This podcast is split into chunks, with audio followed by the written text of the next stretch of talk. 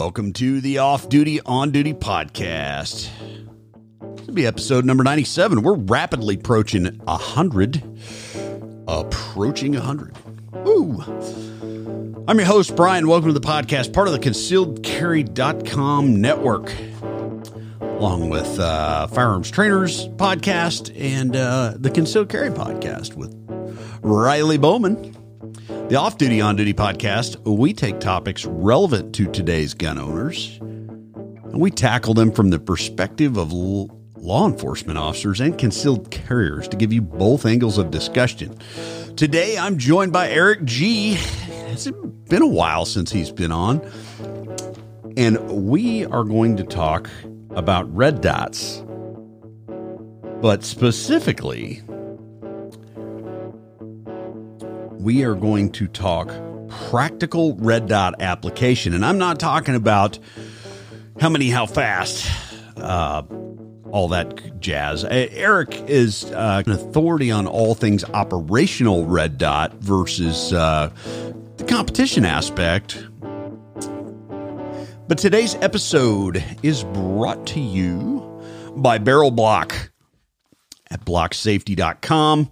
Check them out. They are a dry practice tool which renders your firearm inert, essentially, allowing you to practice with a live firearm uh, with the chamber and the barrel blocked, as is implied by the name.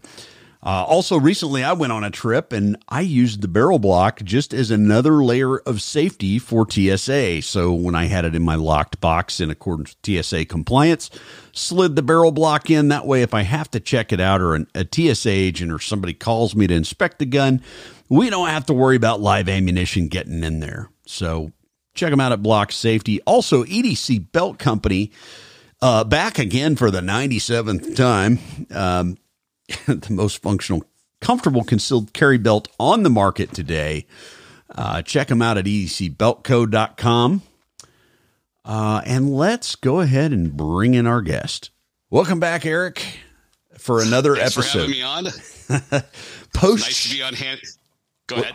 Oh, I was going to say another post shot show episode um, of what did you call it? Hanny's Hanny's podcast. There's that. the joke that will not die.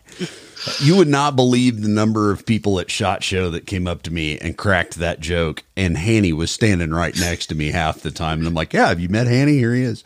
Um, yeah, that was a that was a good one. But uh, we had quite the quite the good time there at, at Shot and uh, unfortunately you weren't able to join us for the the uh, dinner with Ed Mireles, but uh, hopefully he will become a regu- regular guest of uh, DSM Safety and and some other guys out there. So did get his book, and I did get a book signed, so that was kind of cool. Got a signed got a signed copy. I think it's my third. Oh, Um, I, I, I lost like one on an airplane flight where I forgot to pull it out of the seat back cover. Got a second one, and then got this one signed, autographed by him to me. So yeah, I can't complain. Yeah, so we'll, I'll throw a shout out to Mike from DSM for getting uh, getting Ed to come out to Shot Show, and Ed's son Jonathan and wife were there, and they were all very gracious people, and I really had a great time hanging out with them. Uh, did a little video in the Off Duty On Duty podcast. If you go to the comments, there's a video that I did with Mike and Ed at the uh, booth, so check that out. But Well, uh, speaking of that, you and Mike are 50% of the first American cop 10 4 from the floor Oh, wow. shot show videos. yeah, the first one apparently didn't sound real good. But that yeah, we, we had some audio issues, but you know, if you're going to run a crash test dummy, I might as well be your guy. So, Yeah. You know, and you, it's not like you're a retired lieutenant colonel or the the range master from a very large, well, not a very large, but a large Southern California police department with lots of rich people living in it. yeah, there Those was were the other two guests. Yeah, I saw those and uh I was uh I was like, man, I guess they got the audio straightened out. So but hey, it was a fun time nonetheless and I I got to, you know, got to hang out with Brent Wheat and some of the other FMG people and I really had a good time. So so thanks for arranging that. And then uh you and I, I shot a video of you on the floor. I think that one Yep. turned up and uh Did, did that get posted somewhere? I think it did. I think it got posted on FMG's uh, social media, but Oh, because I didn't share that with anybody unless you did. I don't remember. Maybe I posted it up. I, I can't remember, but it, it was uh, right after Safariland's press briefing, and we just yes. uh, you, you yes. let me. I was your crash test dummy. You were yes. mine, so it, it worked out. That's, that's what friends. As I slammed my hand up against my face, trying to wonder what I had just witnessed. well, that's a whole nother podcast. Uh, yes, it is. But but either way, we I, I wanted to bring you back on. There is the uh, the rise of the red dot shows no signs of slowing down. Uh, it's to the point now that, much to people's surprise, I actually have two guns with red dots on them that are not rifles. Two, two whole guns. Yeah, G forty eight. Lee Weems, my God, you and Lee Weems might actually come into the twenty first century and do something with red dots. If only you had more experience with them, both I, of you. I know, and more training. I, I got to tell you my experience with them thus far has been very positive. I got one mounted on a Staccato P and uh, one mounted on a G48, and it's both sides of the spectrum. I got mm-hmm. a disposable Glock with a Holosun, and I've got a, you know, cream of the crop 2011 with an Acro P2, and uh, that kind of to me covers all the bases in between. I mean, there's that's like uh, you know both. Uh, that's like the like Honda and uh, what do you, what's their other company, Lexus or whatever. That's that's kind of both. So, uh, and surprisingly, I've had very very few learning curve issues with the gun because I shoot target focused with irons, and that has that's a whole nother podcast about uh, that discipline and it's just been years of like yeah. practicing what I need to see. And honestly, I didn't find there to be that big of a learning curve except on the operational implementation. And what I mean by that is not just can I go out and poke holes in paper right. and do it expeditiously. Uh, that really didn't change a whole lot. So, no. uh, so we kind of title this one the three oper- considerations for op- operational use. Three. Yeah and you rattled them off so fast. I was like, we're gonna have to we're gonna have to back the bus up a little bit. hey, we, we we were talking. Um, I think somebody put an article out said there were 21 new optics, one power optics released at Shot this year. Most of them for pistols. Mm-hmm. I, I did not see all of them. Uh, I saw Holosuns. I saw C&H Precisions stuff. Um, I've been working with a Prodigy that has Springfield's dot sight on it. Oh, the Fox or whatever. Yeah. The Hex, the Hex, Hex. which kind of looks like a half of a stop sign mm-hmm. bolted onto the gun. Um, and I'd like to spend some time talking to some of the optics engineers about why they're churning out what they're churning out. Because in some cases, when I start asking the sales folks or the manufa- or the, the media folks, they, they have no idea what decisions led to the design parameters for some of this stuff. Um, when we're looking at getting optics on guns out into the field for cops, they've got to be something that a decent, normal human being, be it be it a cop, right, or you know the guy who's working for pick a business, you know Monday through Friday, nine to five, eight to five, that they can work on themselves and they they can maintain that they don't necessarily need torque wrenches and three different kinds of Loctite and Torx heads and stuff like that that they can assemble it with what comes in the box. They can maintain it and keep it running.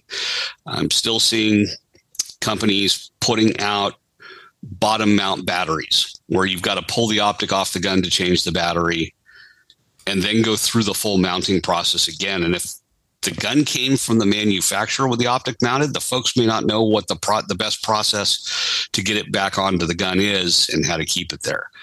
Um, battery shutoff features that are significantly shorter than patrol shifts. Right is an issue. Um, I want you know, this day and age with the law enforcement staffing shortage, a lot of your patrol shifts are now 12 hours. If that thing's not going to go at least 13 hours, then it, it's too short for a cops. I've looked at one recently. It's got an eight hour battery life on it or eight hour runtime on it, and it doesn't have a shake awake feature. Oh, wow. So even if I turn it on at the start of my shift, like right when I walk into briefing, my old org went from 10 hour shifts to 12 and a half hour shifts because of the staffing issues.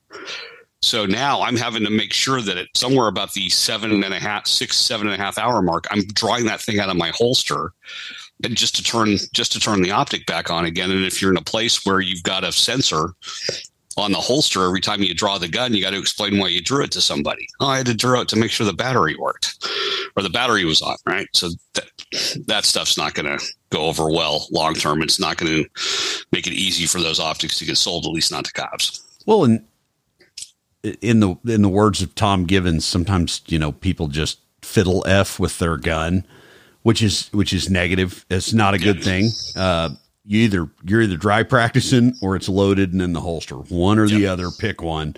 Uh, ser- service and maintenance should be a pretty small window of time. Uh, to me, that's just that's that's 24 years of carrying a gun professionally. Like I should only have to service it when I need to service it, maintain it, etc.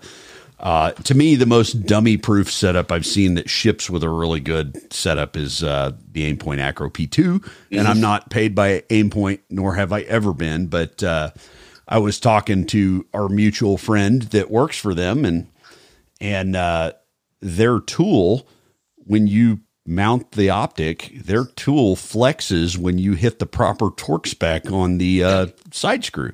And I went, oh, that's brilliant and if I need to change the battery, same tool has a little battery uh, compartment, uh, essentially a screw head or screwdriver head on it, right? Yep. Uh, to me, that was the most user level friendly. And, and, I've I've owned a bunch of red dots over the years. I have broken them all, people, all of them. Uh, it doesn't matter what the manufacturer is. I have probably had one and or broken it. Um, and what I see is, like you said, a lot of them come out of the box, and I need to be pretty good with Lincoln logs and uh, Loctite to really mount that. And having been a custom gun builder for a number of years, it was not a big, huge learning curve. But I see your point on it needs to be where Joe Sixpack or you know Joe baseball game can mount that and be confident with it, and not have to do a whole lot of extra stuff. Right. Yeah. Regardless of what anybody's saying about Sig or their optics, just bet I'm talking because of the lawsuits, not anything else. Sig Sig kind of cracked the code with the end user market in mm-hmm. selling you a gun with an optic, and the optic's already on it when it comes from the factory. Yeah. You know, another company that I'm doing a review on their gun right now for an article, they shipped me the gun with the optic on the slide already. Okay, but that that one requires a little bit more work from the end user than you know some of the other options out there, like Holosun like the Trijicon SRO, right? Like the Aimpoint, where I, I, have to go in and do a bunch more work with that optic just to change out batteries and stuff like that. So the, that's a problem that's what we're going to fix. And I don't think that was one of the first three things we talked about. It might have been. No, but and I'll throw uh, a lot of people are asking about direct mounts for Glock right now, and just because I I know a little, I have a little insight on that. What I can tell you is uh, their direct mount guns on their agency are they're on their agency only SKU right now. So give it time. Uh, but they're shipping the guns with an optic already mounted. You pick the gun and the optic, and they ship it to an agency currently, but they are so inundated with agency orders, they haven't opened that up to John Q public just yet. The, the one exception to that is the guns, the new Gunsite Glock service pistol or the new exactly. Glock Gunsite service pistol, depending on how we're phrasing it, um, with a Holosun on. And I just got the email this morning letting me know mine was mine was in, and I need to send them money. Uh, Smith and Wesson's doing the same thing they've got SKUs for slides that are direct milled, and I think they're doing the RMR and the Acro mm-hmm. on theirs. Uh, the Steiner MPS has got a footprint remarkably similar, and the folks down at Apex Tactical came out with a solution for that two, three, four percent of MPS Aimpoint mounts that are having problems getting together where they've got a little $20 bracket that will fix that problem because of how it cams in. Yeah. And I'm going to pick up couple of those for my MPSs, not because at this point I need them, but just because I want to make, I want to see how that thing works mm-hmm. and get some time behind it so I can have an opinion on it. Yeah. The, uh, Gunsite service pistol, that was another new shot show, uh, release. And I actually got to see that a few months before it was official and was sworn to secrecy by the powers that be. Uh, however, uh, really cool concept. And I'm curious to see what other optics will mount on that. Not because I'm a Holosun hater per se, but uh, just for the flexibility of setting it up how I want it. And sometimes until we see somebody else running off the Holosun footprint. Hmm th- at this point, it doesn't seem like it's going to be an option because neither the Acro nor the MPS will go on the Holosun footprint. They're, they're, they're different enough. So unless one of the other optics has recently been released or is coming down the road, goes the goes the 509T footprint route. We're, we're not going to have another option. Um, I pretty sure I know what the C&H precision footprints are for the optics that they released, but I, I, I won't swear to it yet. So, because I haven't seen one, um, it would have been interesting if they decided to take their closed emitter optic and put that on a Holosun footprint. Yeah, I didn't get a chance to go by their booth and, and see what they were uh, doing. I was indisposed yeah. with other taskings at the time, but uh, yeah, they've got they've got three. They've got an enclosed emitter that looks kind of sort of like an acro, oddly enough. They've got a regular sized open emitter optic and then they've got a concealed carry size kind of akin to the RMRCC or the Holosun uh, 507K.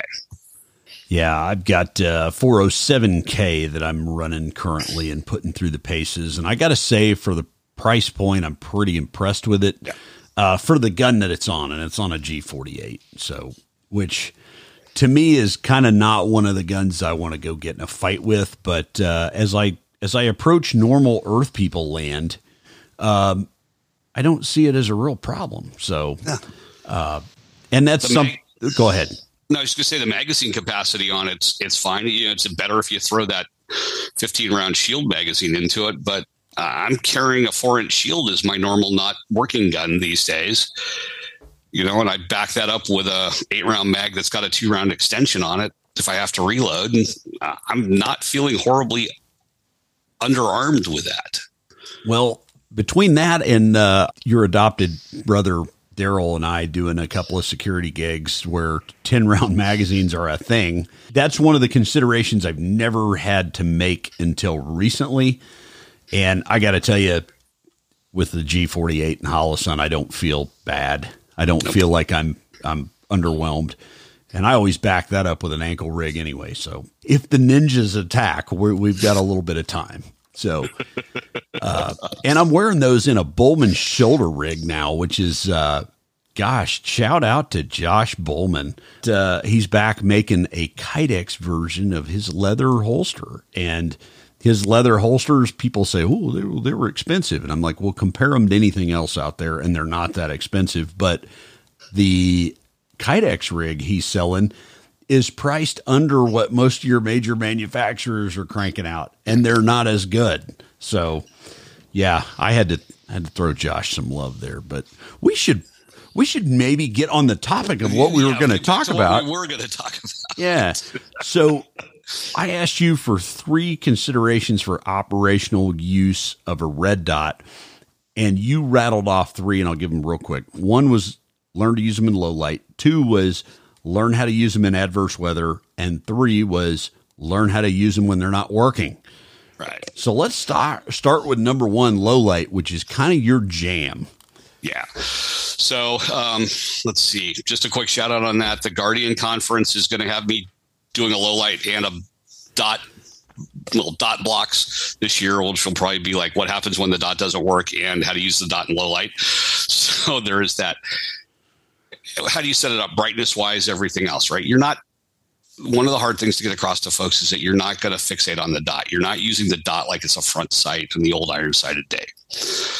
So it doesn't have to be the brightest thing on the planet. It doesn't have to be perfectly crystal clear. I see, I've got astigmatisms. I see guys with stigmatisms worrying about the shape of the dot. The, the dot's a reference. When it appears where you're looking at, you're going to go to work. So how do you set that up for low light?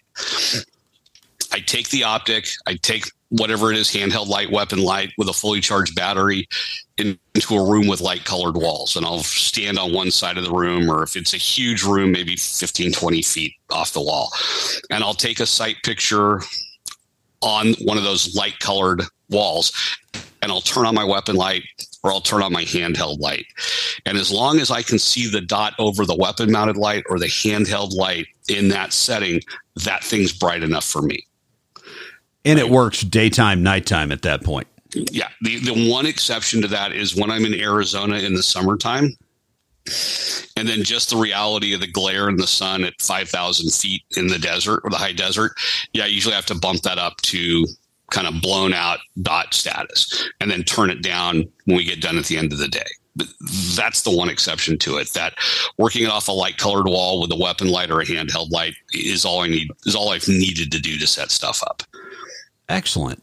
I experimented really early on with some dots that had a photocell sensor in the front for brightness. And one of mm-hmm. the first things I realized was you walk into a whitewashed room, and I, I call that, you know, your standard construction grade eggshell white house yep. on the interior. And I have my bright my brightness set for outdoors, and I walk in, turn a weapon light on or a handheld, and there is no dot because it thinks it, it, it was counterintuitive the way that thing was programmed. So uh, that one went away. But with the Aimpoint Acro P2, mm-hmm. I run the dot to where when I turn turn all the lights out on my whitewashed room, if I'm looking at it, it looks like starburst. There's a lot of yeah. surround in the window, but that covers me for indoors and outdoors. So the problem with those auto sensors is they didn't take into consideration the differences. So like you talked about it walking into a walking into a very bright room where it's blowing everything out. You could be in the dark dealing with a problem in the light or one that I see a lot that I'll set up in my LE low light classes is you're outside like you're in a parking lot, sidewalk, somebody's front yard, and you're looking into a dark hole on the other side of that front door or that warehouse door or that roll up door, right? And so right. now you've got an optic that's being you're pointing it into the shadows, but it's going off of the light it's getting, or vice versa. So, they, to me, they never seemed to actually work in the conditions I needed them to work in. They always wanted to work somewhere else. So, not a fan of those. Um, saw this in a picture of a class recently if you're working the surefire jaw technique where you're holding the light like an ice pick, so like you come down from a Harries and you're lining it up against your jaw, which is a pretty decent shooting position. The problem with the pistol mounted optics is that shining right through the back of the gun and illuminating the, the optic, the glass, not necessarily as much downrange. So just something simple as coming up to where the side pieces of your glasses are.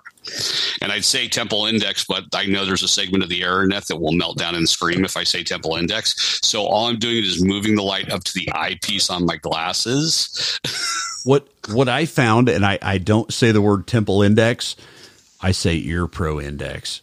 Like on the top edge of my ear pro okay. works great. Um, that way it doesn't offend the temple index crowd and it doesn't offend the uh, uh, the FBI technique crowd. I go, well, I just yeah. index it off the top of my ear pro, yeah. and that seems to work really well. It keeps the main beam of the, the light out of the uh, out of the optic window. Just throws it kind of over the top of it. So, and that's a shooting position anyway. That's a now I found you from the FBI technique, right? Or I've figured out for sure you're a problem, and I'm locking it up because I'm going to end up having to shoot one handed at that point. Right, which is uh, running the dot has forced me more to shoot one handed than I ever did before. Uh, and I'll throw a shout to Justin Dyal, who in his class, he said, if it's worth doing with two hands, it's worth doing strong hand only. And I completely agree with that. I just had been lackadaisical in the training area with it. So, uh, especially trying to run a dot and a pistol mounted op or a pistol mounted white light or something like that need to get schooled up on shooting with your strong hand only. Yeah, because you're going to do a lot more work with that handheld light if you're doing it right and you're considering Rule Two issues about not running muzzles across things that you people you can't shoot, things you can't shoot. So, which one of the things the red running a pistol mounted optic has taught me is uh, just how really I don't want to say useless, but how limited the uses for a pistol mounted white light are. And that being said, uh, I inflamed the internet with that one a few months ago, saying, "Yeah, pistol mounted lights are pretty useless in the grand scheme of things, but they are handy if you are doing some type of dynamic search or entry. They can I- be, they can have a place. For home defense, I think they absolutely have a place, as long as there is a legit flashlight next to it that gets picked up 1st Mm-hmm. do they still have a place in law enforcement? Absolutely, right? Because there's going to be those times where one hand's tied up, I'm moving somebody, I'm pushing, I'm pulling, I'm opening a door, I'm closing a door, I'm doing whatever, and one hand's tied up to that, it can't work the light. And as long as my other hand can keep the trigger finger up on the frame slide interface while it manipulates the light, I'm okay with that, right? And there's going to be that time where you get down to where this is either a shooting problem or we're going to get compliance. The, the decision's made. We're, we're, we're past the don't shoot, shoot judgment process. We're into am I going to have to shoot part of the process. Right. Th- that's where they're fine because now we can get both hands on the gun to control it and deal with that. But as a general purpose, I'm going to go clear houses. I'm not going to say I wasn't guilty of it, but not so much anymore. Yeah, I'm I'm in the same boat. I scaled down to the, uh, Streamlight TLR 7A with the rocker switches as opposed to the push button switches. Um, and I got to tell you, I I use that less than because of training with red dots and training with handhelds more. Uh, and that rocker switch on the TLR 7A, that little push button is really handy. Uh, it also it's so minis the light is so minuscule that like something's going to have to be a shoot problem before it even comes on. So, you know, food for thought. I don't have anything against X300s or No. TLR ones. I I think they're a great great asset, but uh I just find the use of them being less and less relevant anymore, but there's that. Yeah, and part of it's probably the slide to retirement. I mean, I'm going to grab an X300 Turbo because I want the reach. Yeah. I want to work with the reach on on that, and because you know, teaching cops with lights, it's lights are still a thing in the law enforcement world, and I want to make sure I kind of understand all that stuff. And Um, I also grew, have grown an appreciation for like the DG switch uh, and things like you know external switches Yeah. uh, that don't involve a trigger finger or a support hand having to activate the light. I really yeah. the older I get, the more handy those things seem as as years gone by. I thought I don't know, but uh, and for me, I grew up with with that switching. So the Surefire six volt classic, three volt classics came with the wired switch that you velcroed onto your grip panels. Yep. And that was how you activated it. And then you had the Millennium, yeah, the military Millennium light and the civilian Nitrolon counterpart, and they came hardwired with an SL switch, was the horseshoe shaped one. Mhm. And then we got the X200s, and you could buy the SL switch. And then the X300s came out, and some guys who swam convinced Surefire to make the DG switch for them. And while I prefer the SL switch because it activates by pressure at two and 10, as opposed to pressure straight back at 12, which kind of mimics the trigger press. Um, right. I'm not in charge of how Surefire manufactures their switches, so I can only say I would like to see a return to the SL, but realizing the DGs where they're kind of where they're at. Yeah, and I'm I find if I if I'm running a weapon light that uh, on a duty size pistol with a duty optic and all that, the DG switch has a really good fond place in my heart now. Um, it just makes it a little more accessible and usable. So, Yep. uh, but low light, we've we've covered that one pretty good. Yes, we have. We flogged it to death. Yeah, I think that the horse is not going to revive itself. It's dead. So we shall we shall not flog it further. Uh, the second one was adverse weather conditions, which was a big hiccup that I had with uh, all the open emitter optics, almost all of them across the board. So speak to that a bit. and it, it's still it's still a thing. It's why I prefer op- the closed emitter specifically. You know, the Aimpoint Acro for law enforcement duty use, and the Holosun 509T is is fitting in there in a lot of places. And Steiner came out with the MPS, and I'm sure they didn't field a closed emitter optic just because they thought it was a good idea. I'm sure they looked at the market and saw where that was driving, at least for folks who were carrying guns exposed. Um, I had a student a couple years back in a carbine class go hasty prone with an open emitter optic. He was shooting carbine, but he went hasty prone with an open emitter optic. And when he stands up, that whole open emitter is full of dirt. just do me a favor, draw and take a sight picture. And he's like, ah, yeah. Yeah. Well, So can you have it happen? Yeah. How do we deal with that? When I do broken and blocked dot stuff, I break out a little squirt bottle and I'll squirt water into your holst into the open emitter holstered optic. Okay, now draw the gun and shoot. Um, far be it from me to use this phrase because it could be bad, but it may have been referred to as tactical boot by some. and if you don't know what that is, do not ask your mom. don't Google that. Don't Google that. Nope, nope.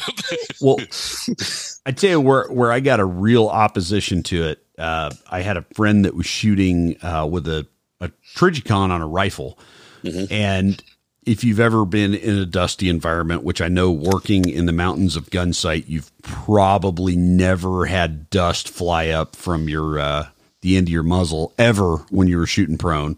Nor did I see that in some beautiful Middle Eastern garden spot that's in the land of two rivers. Yeah, didn't see it there either. Right. But with an open emitter, I watched a guy one night. He's going prone. Uh, it's really dry. He's shooting uh, from kind of a rollover prone. And all of a sudden he goes, Man, my, my dot just quit. And he flips his irons up and he goes back to work. And I said, So what happened? He goes, Man, my dot just gave out. And it was a good quality optic. Well, we get to looking and dirt had obstructed from the the first round he fired uh, enough dirt and enough wind had had blown back into that optic to where it was actually covering physically covering the emitter. And i went eh, not for me pal. Not anymore. I have seen one optic, and it was from a name brand that they actually got so much water in it standing there on the range in in the rain that when they drew and like oh there's no dot there. What do i do? There's my irons. Break the shot.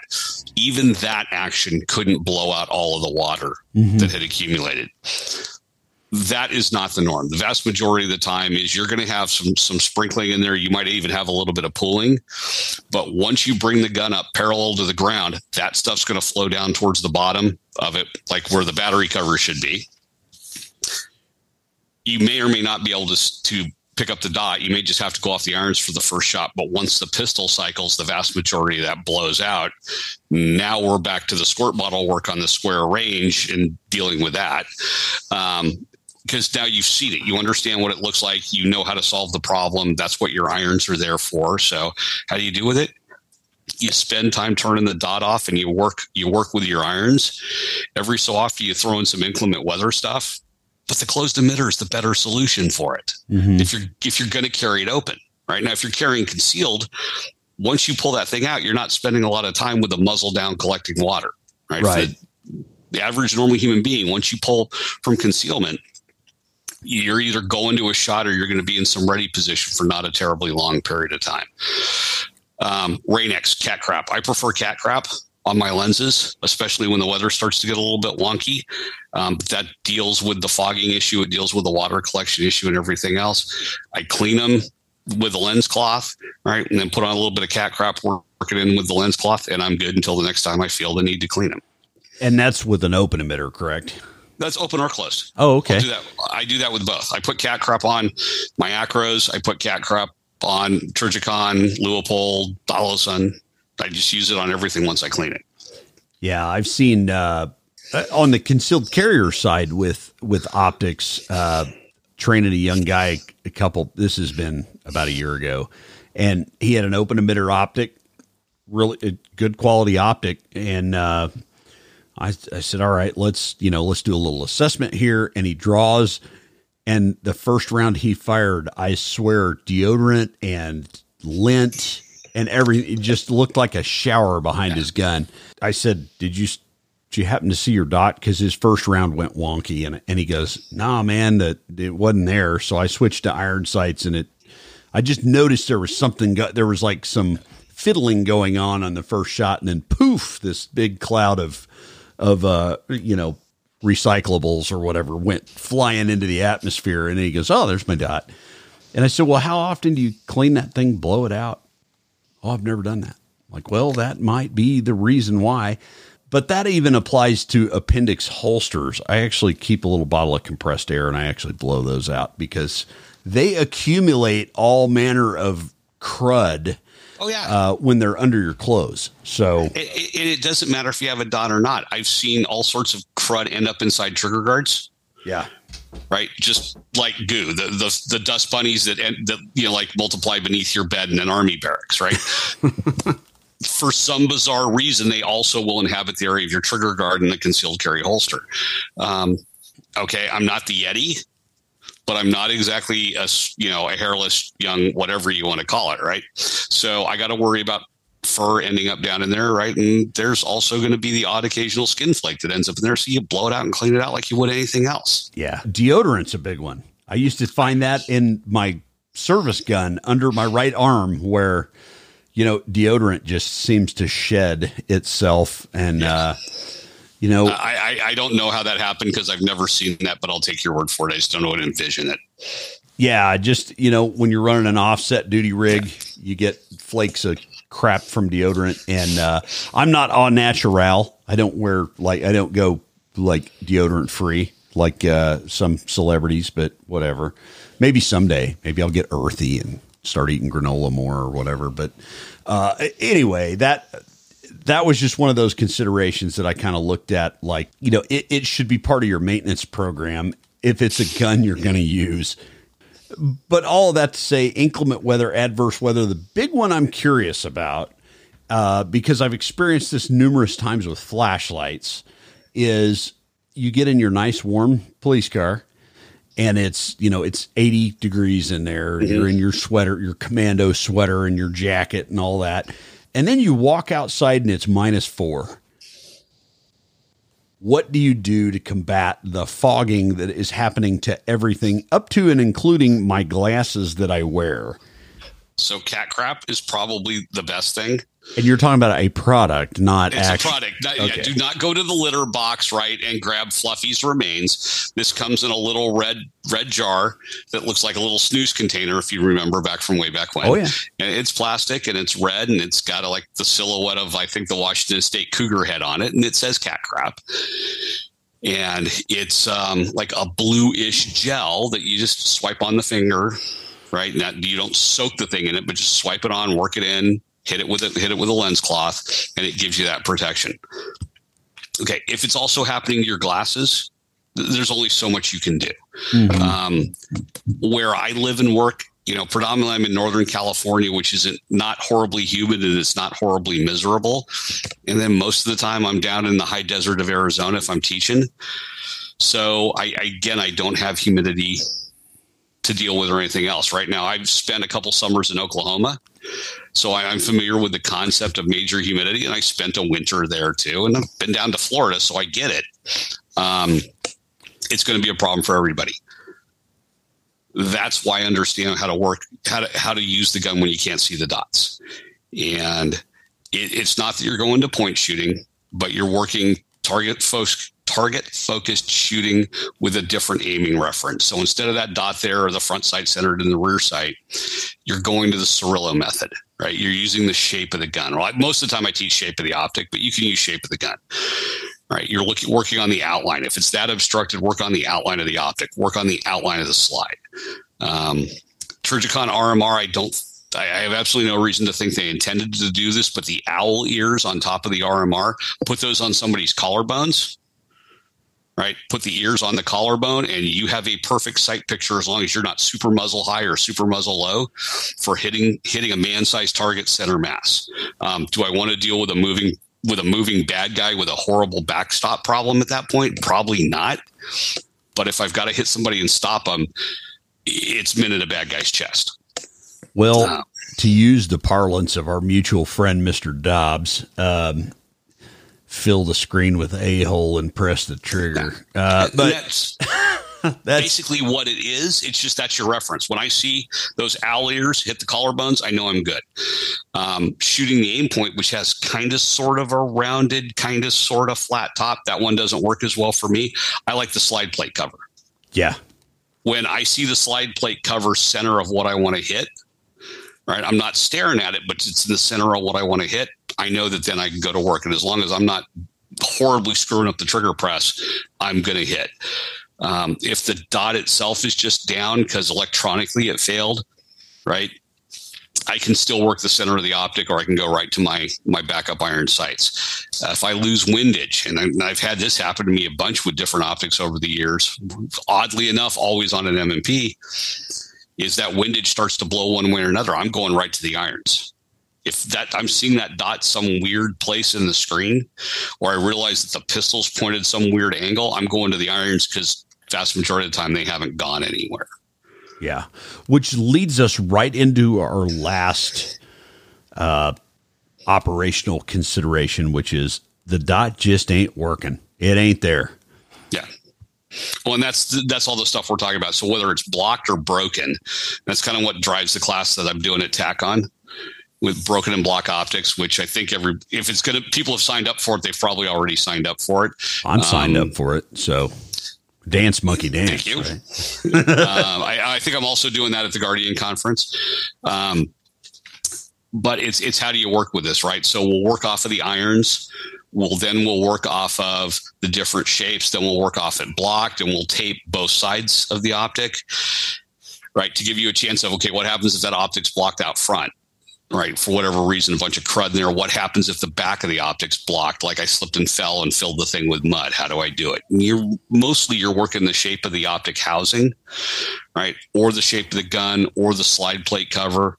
Um, there's one obscure method that the guys from SIG teach that usually like once a class I'll have somebody who think that's the best thing ever, but to me it's weirder than hell. Right? I know how to do it. It just doesn't work for me. Um, but that's what you're looking at is having a way or two that if you find either the optic died because the battery just decided to check out at that point, in spite of it supposedly having five years of battery life, it decided it was going to have six weeks, which has happened. Um, or, you know, something inside electronically broke. And like I had a Steiner MPS last summer that at about right about 400 rounds, it just electronically decided it was done. Right. They replaced it, but in the meantime, for the, the poor guy who was using it to get ready to go to the police academy or is going to be carrying a dot, he's like, "What do I do? Uh, we'll take it off and we'll get it fixed. I'll slap another one on there when I get it." Yeah, I haven't experienced any failures with the Aimpoint and most other optics, uh, especially new released optics. I, you know, I do my best not to drive Model A cars or fly in Model A planes.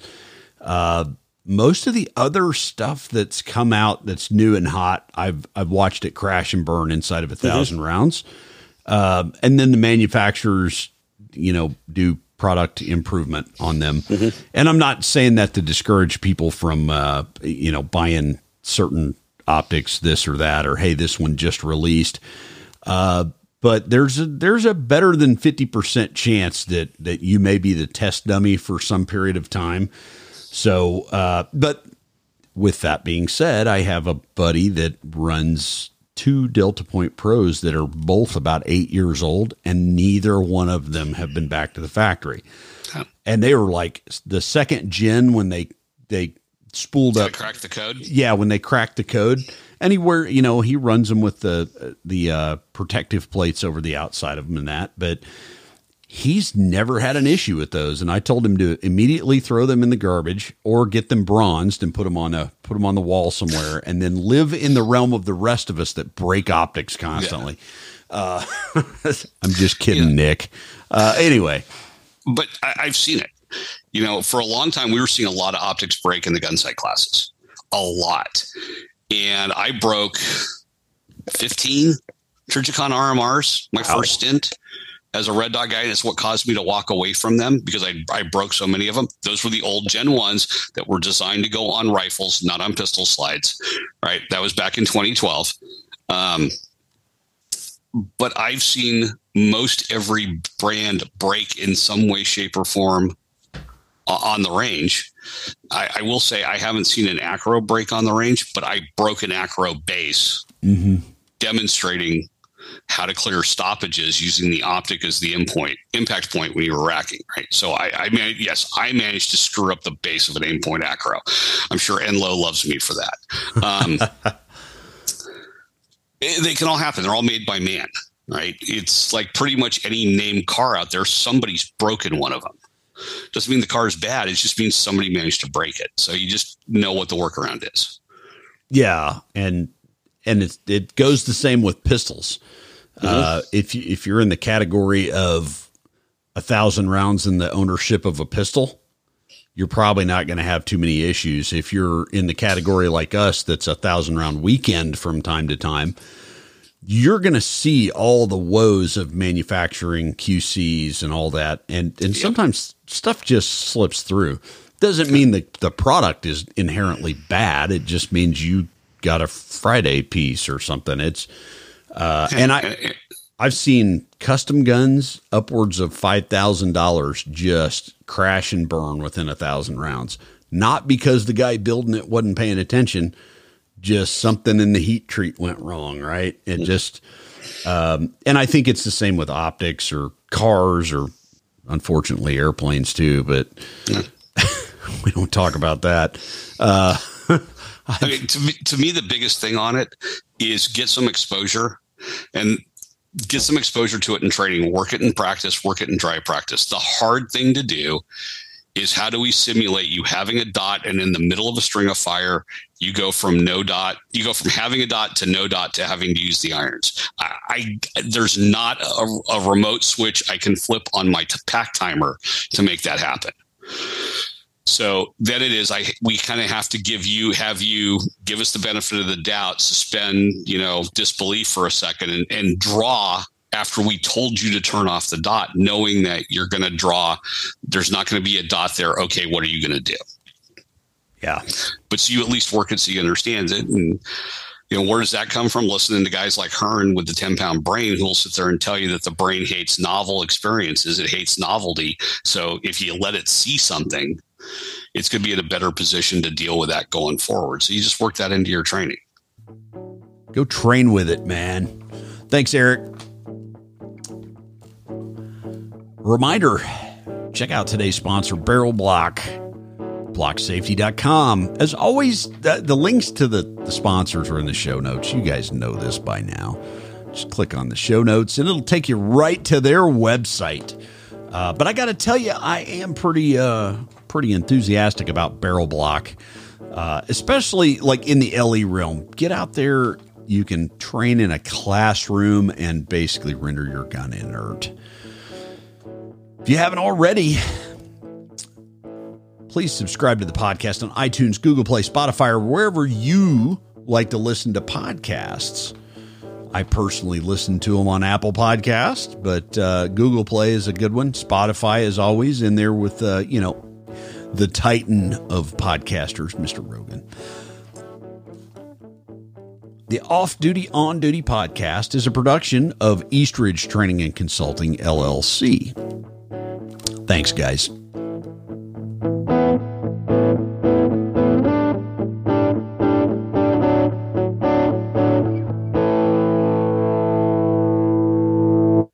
Eastridge Training and Consulting LLC presents the following content for educational purposes only.